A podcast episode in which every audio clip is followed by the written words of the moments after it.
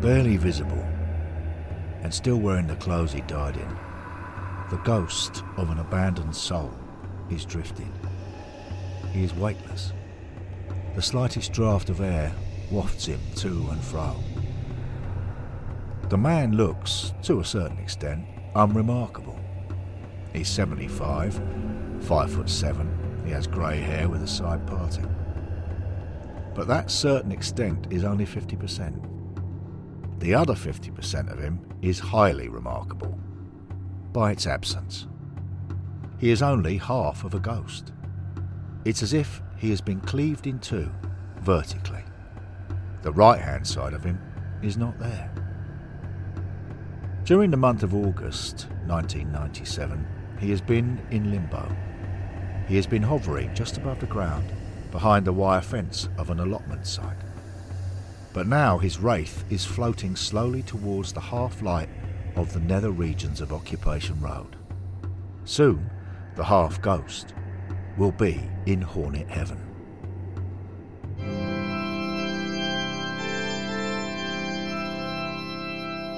Hornet Heaven Halfback Written by Olly Wicken, read by Colin Mace.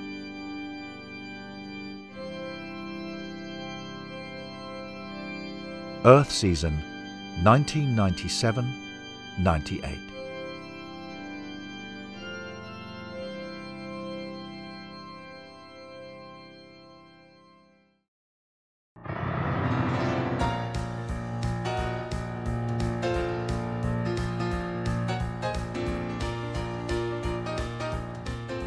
It's September the 2nd, 1997, and Henry Grover and Johnny Allgood are in the bar of the Supporters Club headquarters. The father of the club says to Watford's first ever manager, There's no doubt about it, Johnny, old thing. We're witnessing the second coming of the Messiah.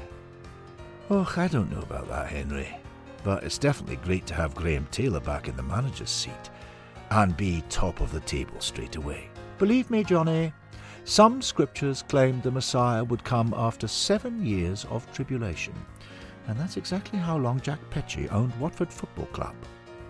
Watford have won at Plymouth Argyle today, their fourth win in the first five games, and Henry is finding delight in other matters too. Things couldn't be better, Johnny old poodle. That horrible mob from up the road lost today at home. For the last five years, our two clubs have been miserably entwined in a death spiral down the leagues. But now we're top of the pile, and they're just outside the relegation zone. It'll be a joy to be at least a division above them next season. But surely the success that GT's bringing us should be enjoyed in its own right, Henry. There's no need to be thinking about our local rivals. But how can one stop thinking about them? We're playing them at their place in a month's time. I dearly hope we spank their bottoms. Five nil, ideally, though I'd settle for four nil. You know, Henry, sometimes I think the rivalry is over-egged. We're just two neighbouring towns of people who enjoy watching football and... Oi, Grover! Henry and Johnny are interrupted by Hornet Heaven's head steward, the unreformed hooligan, Lamper. There's something you need to say, Grover. Down by the allotments. Really, Lamper? Do you have to bother me with... We've got a ghost in Hornet Heaven. A ghost? Actually, it's worse than just a ghost. Worse? What could be worse than a ghost, Lamper, old chap? It's half a ghost.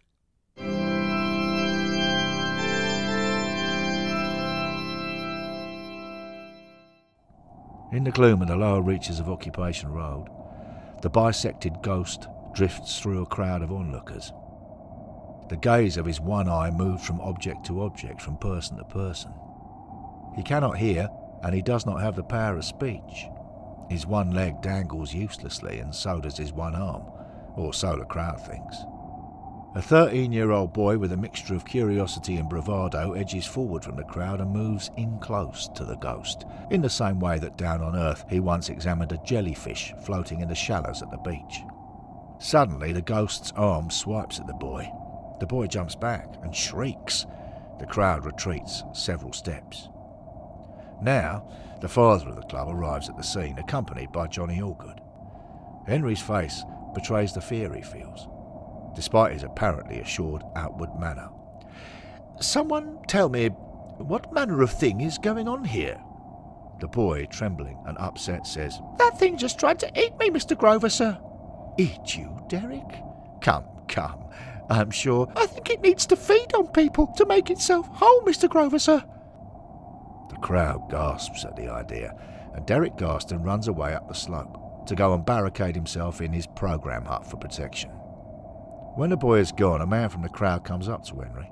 It's Taffy Davies, the former winger who played for Watford before, during, and after the Second World War. The Welshman says, There's no danger here, Henry. I recognise the fella. Played for us, he did. A teammate of mine. I didn't tolerate many people in them days, but he was a good un. Billy Bates, his name is. This is someone who played for us? By Jove! What a relief, Taffy, you old leak. He's obviously had some kind of terrible accident, but it's good that he's back at the club, or half back, anyway. Wouldn't it be funny if that's the position he used to play?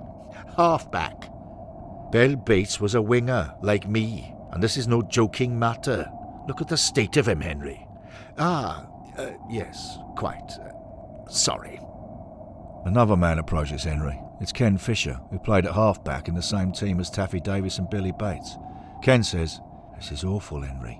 Billy was a really good bloke. Really popular with the lads. Good. Well, that's very good to hear, Ken. And that's even though he'd played for them up the road for a few years. What? Yeah, he was there during the war mainly. What are you trying to tell me, Ken, old chap? That he'd played up the road, but he was a good bloke? That doesn't make sense. How can you be a good bloke if you've spent any time at all with the Bedfordshire bog dwellers? But Billy Bates was. I mean, take Neil McBain. He managed both clubs, and, well, as I say, take McBain, please, as far away as possible. Johnny intervenes. Ah, Henry, you seem obsessed with our local rivalry when, if I'm obsessed, Johnny, it's with good cause. We have a hatter in our midst, or half a hatter, anyway, and that's far too much hatter. But Billy played for us, so. Oh, oh goodness. I've just had a thought, Johnny, old boy. Maybe he's half hatter, half hornet. Maybe 50% of him is in their heaven, and 50% in ours. That would explain things. Hmm, I see what you're saying, Henry. Yes. I think you may finally have said something that sounds sensible. Thank you, Johnny. And I'd go further. It makes him very much like those ski hats that Liverpool and Glasgow Rangers fans used to wear to show that they support both clubs. He's a half and half ghost. ah, that's not so sensible. But can this even happen? Plenty of people in Hornet Heaven have had affinities with several other clubs, but we don't see mere fractions of them here and sometimes that's a disappointment. Neil McBain played for six other clubs and managed another three.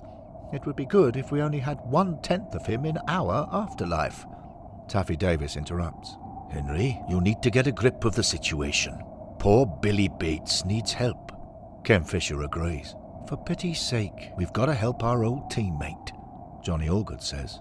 They're right, Henry. Something needs to be done, but we need to know more first. We need an expert opinion on whether someone's soul can be split between afterlives. Let's go and see Roy from IT.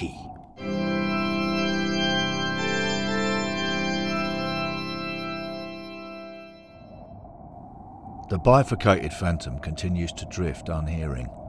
With his one eye, he can see that some in the crowd are terrified of him. Some are sympathetic and some are mocking him.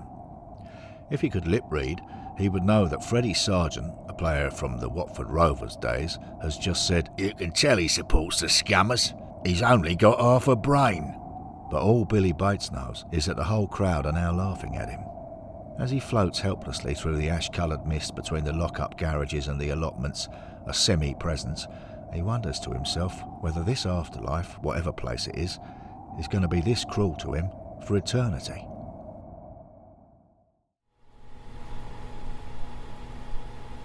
Surrounded by humming computers, Roy from IT nudges his spectacles higher on his nose when Johnny and Henry tell him about the new arrival.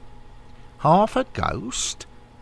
Aye. We're wondering if he's torn between the heavens of the two clubs he loves. Is that possible? How does the heaven selection system work? Well, it's simple, really. The technology behind the afterlife detects which club you love the most. When that's Watford, you come to Hornet Heaven. If it's another club, you go elsewhere. But what if you love two clubs equally? Well, that's not going to happen, Mr. Allgood. When you compare the size of two things down to the most minuscule level, you'll always find a difference. The system is sensitive enough that it will always detect that one club is loved more than any other. Well, that's not fair, Royal sausage. We must have ended up with Neil McBain in Hornet Heaven by the smallest possible margin. Can we demand a recount? No, Henry. That's not how things work round here. Then, uh, can't you fudge his numbers, please? Forget McBain, Henry. We're here about Billy Bates. Tell us, Roy, what might be the reason that only half of him is with us? Well, I guess there could have been some sort of system error. Is there any way you can check? I could log on to the central mainframe, I suppose. OK, give me a minute or two. Talk amongst yourselves. You know, Henry, I don't think it's kind to vilify McBain the way you do, even if he does love Luton a bit. Kind? Who cares if it's kind or not? It's fun. Ah, nobody should be blamed for the clubs they support, Henry. The reasons people love clubs are to do with geography, family, friends, employment, that kind of thing. We all have the same range of reasons. They just lead to different choices. If you blame a Luton fan for supporting Luton, you should blame a Watford fan for supporting Watford. Here we are, gentlemen. I've logged on and, uh, oh, what have you seen, Roy? Something I've never seen before. What is it, Roy, old puffin? The system says it can't detect whether Billy Bates's allegiance is to Watford or Luton because of an invalid data point.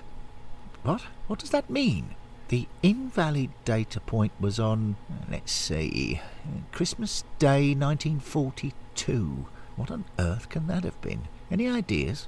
Maybe he got given a half and half Watford and Luton hat. In 1942, it would have been a trilby or a fedora, most probably. Wait, I think I. Yes, in those days, didn't the teams always play each other on Christmas Day? By Jove, Johnny, old thing, you're right. Yes, we did. In that case, maybe something happened at the match, some kind of anomaly. How intriguing. Shall we go and check it out, Johnny, old boy? Definitely, Henry. Let's get a couple of programs from Derek at the program hut and go through the ancient turnstile to investigate.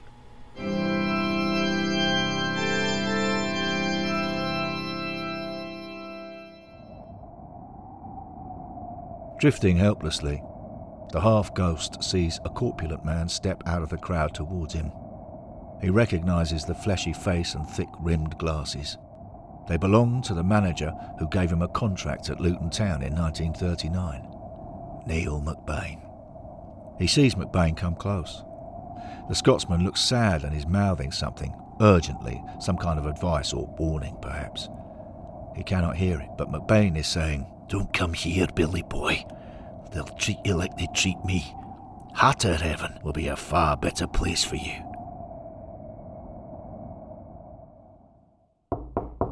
Derek, uh, let us in. There's a poppet. The door of the wooden program hut on Occupation Road is shut. Henry and Johnny knock again. It's all right, Derek. We're not the ghost. And anyway, we've established that the ghost is a friend. Have we, Johnny? He's half and half. He might be friend and foe. Ah, thank you, Derek. Can we come in? Are you sure it's safe out there, Mr. Allgood, sir? We're all going to be fine, Derek. But how do you know the ghost isn't going to devour me? Because, Derek, the ghost is a former Watford player called Billy Bates. Oh, really, sir? Well, sir, I know about him, sir. He made one league appearance for the Filthy Hatters before he saw the light and made thirteen for us, Mr. Allgood, sir. Ah, so he played for us more than for them. That's good, isn't it, Henry? I suppose. But tell us, Derek, young stripling, do you know anything about the Christmas Day local derby in 1942? Something to do with Billy Bates. Something a bit rum, perhaps. Oh, yes, Mr. Grover, sir. You do? It was extraordinary, Mr. Grover, sir, and Mr. Allgood, sir. Extraordinary. Go on, Derek. Billy Bates played for Watford while he was a Luton player. What?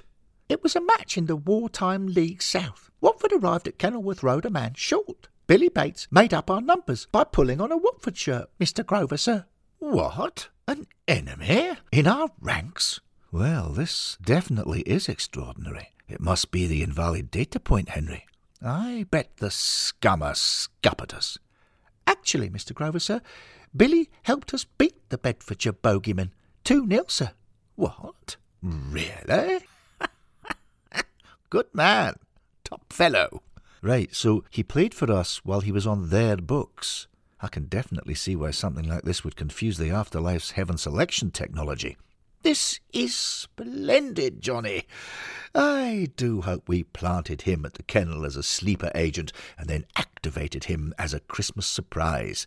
This match is something I want to go and watch. Two programs, please. Derek Young Hobbledehoy. In the gloom at the bottom of Occupation Road, Billy Bates, or rather half of Billy Bates, wafts in the breeze.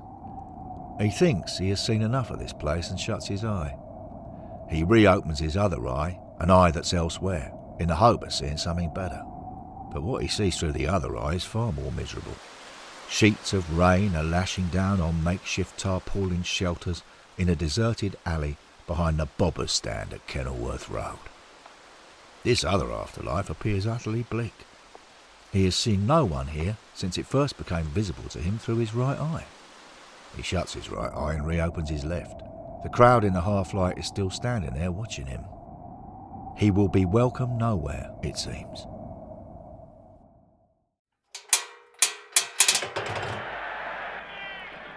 Henry and Johnny arrive at the 1942 Christmas Day derby at Kenilworth Road, with Derek tagging along. In 1942-43, Mr. Grover and Mr. Allgood, sirs, we played in the same wartime division as the biggest clubs in the south of England, sirs, including Arsenal, Tottenham, and Chelsea, sirs. And the same division as these grimy reprobates. Goodness, I feel unclean merely by coming to their kennel. I hope we finished above them that year. Well, Mr. Grover, sir, that's interesting, sir. There were only two points in it come the end of the season, sir, and we took two points off them in this game, sir. Ah, I like that. If we'd had to play with ten men, we probably wouldn't have won, which means Billy Bates pulling on a Watford shirt for this game was effectively what gave us the bragging rights for the season. Good old Billy. I'm liking him more and more. Oh, it's better than that, Mr. Grover, sir. You can point to this win today, with one of their players in our side, as the result that made the Bedfordshire Bluterers finish bottom of the league. Just marvellous, marvellous. I love Billy Bates. I want him in Hornet Heaven, all of him. He definitely deserves to be here, Mr. Grover, sir. Right. Thank you, Derek. And come on, Johnny, quick. Let's go back and get Roy from IT to fix the technology so Billy can join us completely.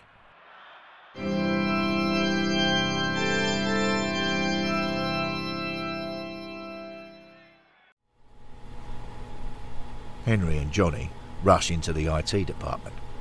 Here we are again, Roy, old chum. Johnny and I are back with the vital information you need to make sure Billy Bates can enter Hornet Heaven fully formed. Well, that's good, Henry, but I should warn you that it's not up to me to decide which heaven he enters. Now, what did you find out, gentlemen? We've learned, Roy, that the invalid data point on Christmas Day 1942 was that Billy Bates was a Luton player but played for Watford.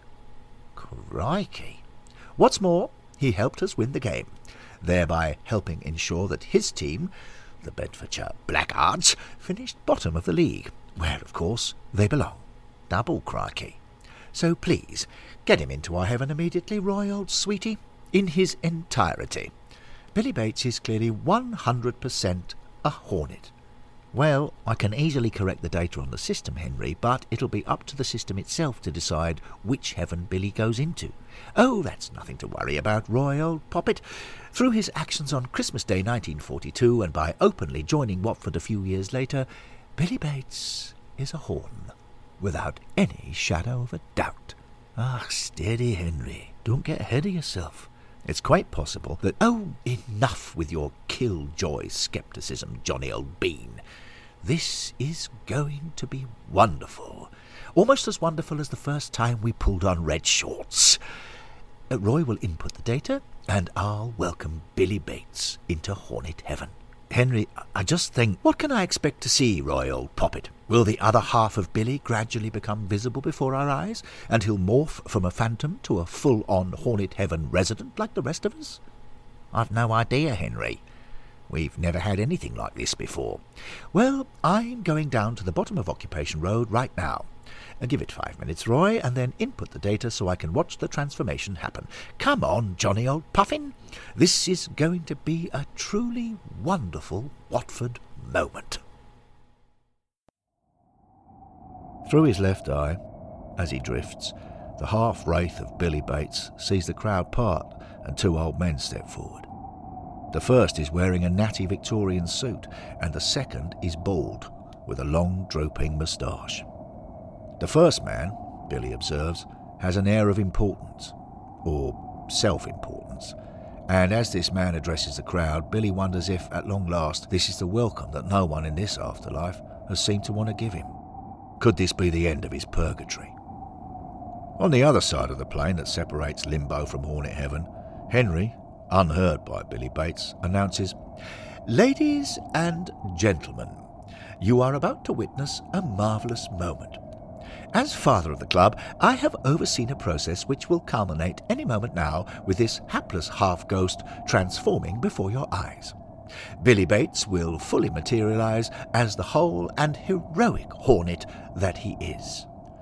As the crowd murmurs its excitement and approval, Johnny Allgood whispers to Henry, Ah, Henry, you didn't need to make a show of things like this you don't know for sure that. Watch carefully, everyone, and be ready to marvel. Henry.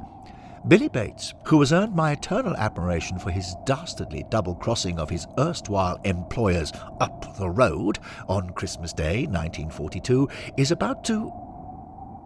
Oh. Where's he gone? The crowd murmurs in disappointment. The half ghost has abruptly vanished. Wait, wait, wait. What? The crowd turns to Henry, expectantly. Henry turns to Johnny. What's going on, old thing? Was Billy Bates a filthy hatter all along? I don't know, Henry. Damn it, he's double crossed us, and he's made me look very stupid indeed. Henry adjusts his collar uncomfortably under the gaze of the crowd. This is embarrassing. You take over, Johnny. Say something wise and make sure it makes me look good. Go on. Quick. Johnny clears his throat and steps forward. Ladies and gentlemen, it looks as though, in the end, the Heaven selection system has determined that Billy Bates loved our rivals up the road more than he loved us. Freddie Sargent calls out. What was he doing here then? Taking the mickey? I would imagine he loved both clubs, Freddie and the difference in his feelings for both of his former employers may have been marginal. Perhaps what swung it was that he was on their books longer than ours. Anyway, it's a shame he can't join us. It would have been great to have another former player with us. Henry did a fine job trying to allow that to happen, and I'm sure Henry feels, as I feel, no bitterness if Billy Bates has indeed gone to spend eternity with our rivals instead of us. Thank you, Johnny but no bitterness towards the Bedfordshire Blotchers, old thing? Sometimes I think you hardly know me. You see, ladies and gentlemen, the rivalry shouldn't be personalised. If this season we're promoted and we leave Luton Town behind, then we shouldn't derive pleasure from their misfortune, just as you wouldn't want them to derive pleasure at our expense if they go a division above us. Football supporters shouldn't be abused or belittled for their support. We need to respect people who love other clubs, and that's because they love their clubs for the same reasons as we love ours. Several in the crowd nod at Johnny's words, including a few yards away, Neil McBain. McBain calls out, Hear, hear. Henry, though, frowns. He leans into Johnny and says, Steady, Johnny. I get what you mean. But if we do go ahead and spank the Bedfordshire Bozos 4 or 5 nil at their place next month, I want to be able to enjoy it to the max. Johnny concludes. So what I'm saying is, rather than feeling we've been outdone by our rivals somehow, it's okay to feel a little sad if a good man like Billy Bates isn't going to spend eternity with us. And it's okay to wish that he was. And that's all I want to say. As a final act, let's all just spend a minute paying our respects to a man who wore our club's shirt.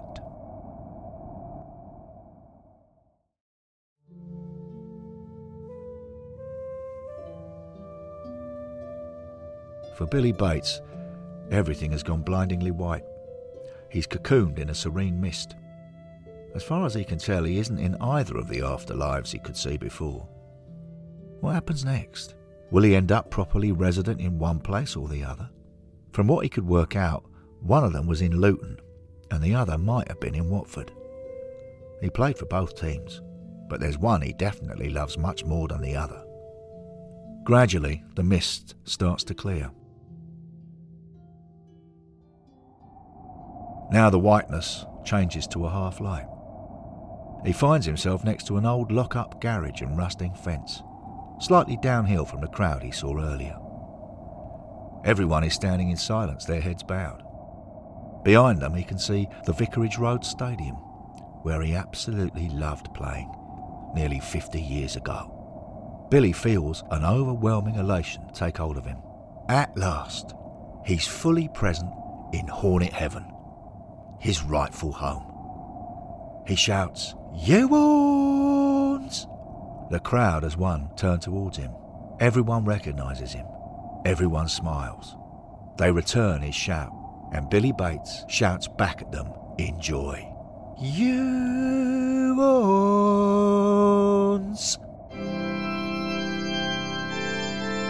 The end. Halfback was written and produced by Olly Wicken. It was read by Colin Mace. For more information on the Hornet Heaven stories, please visit hornetheaven.com. Thank you for listening.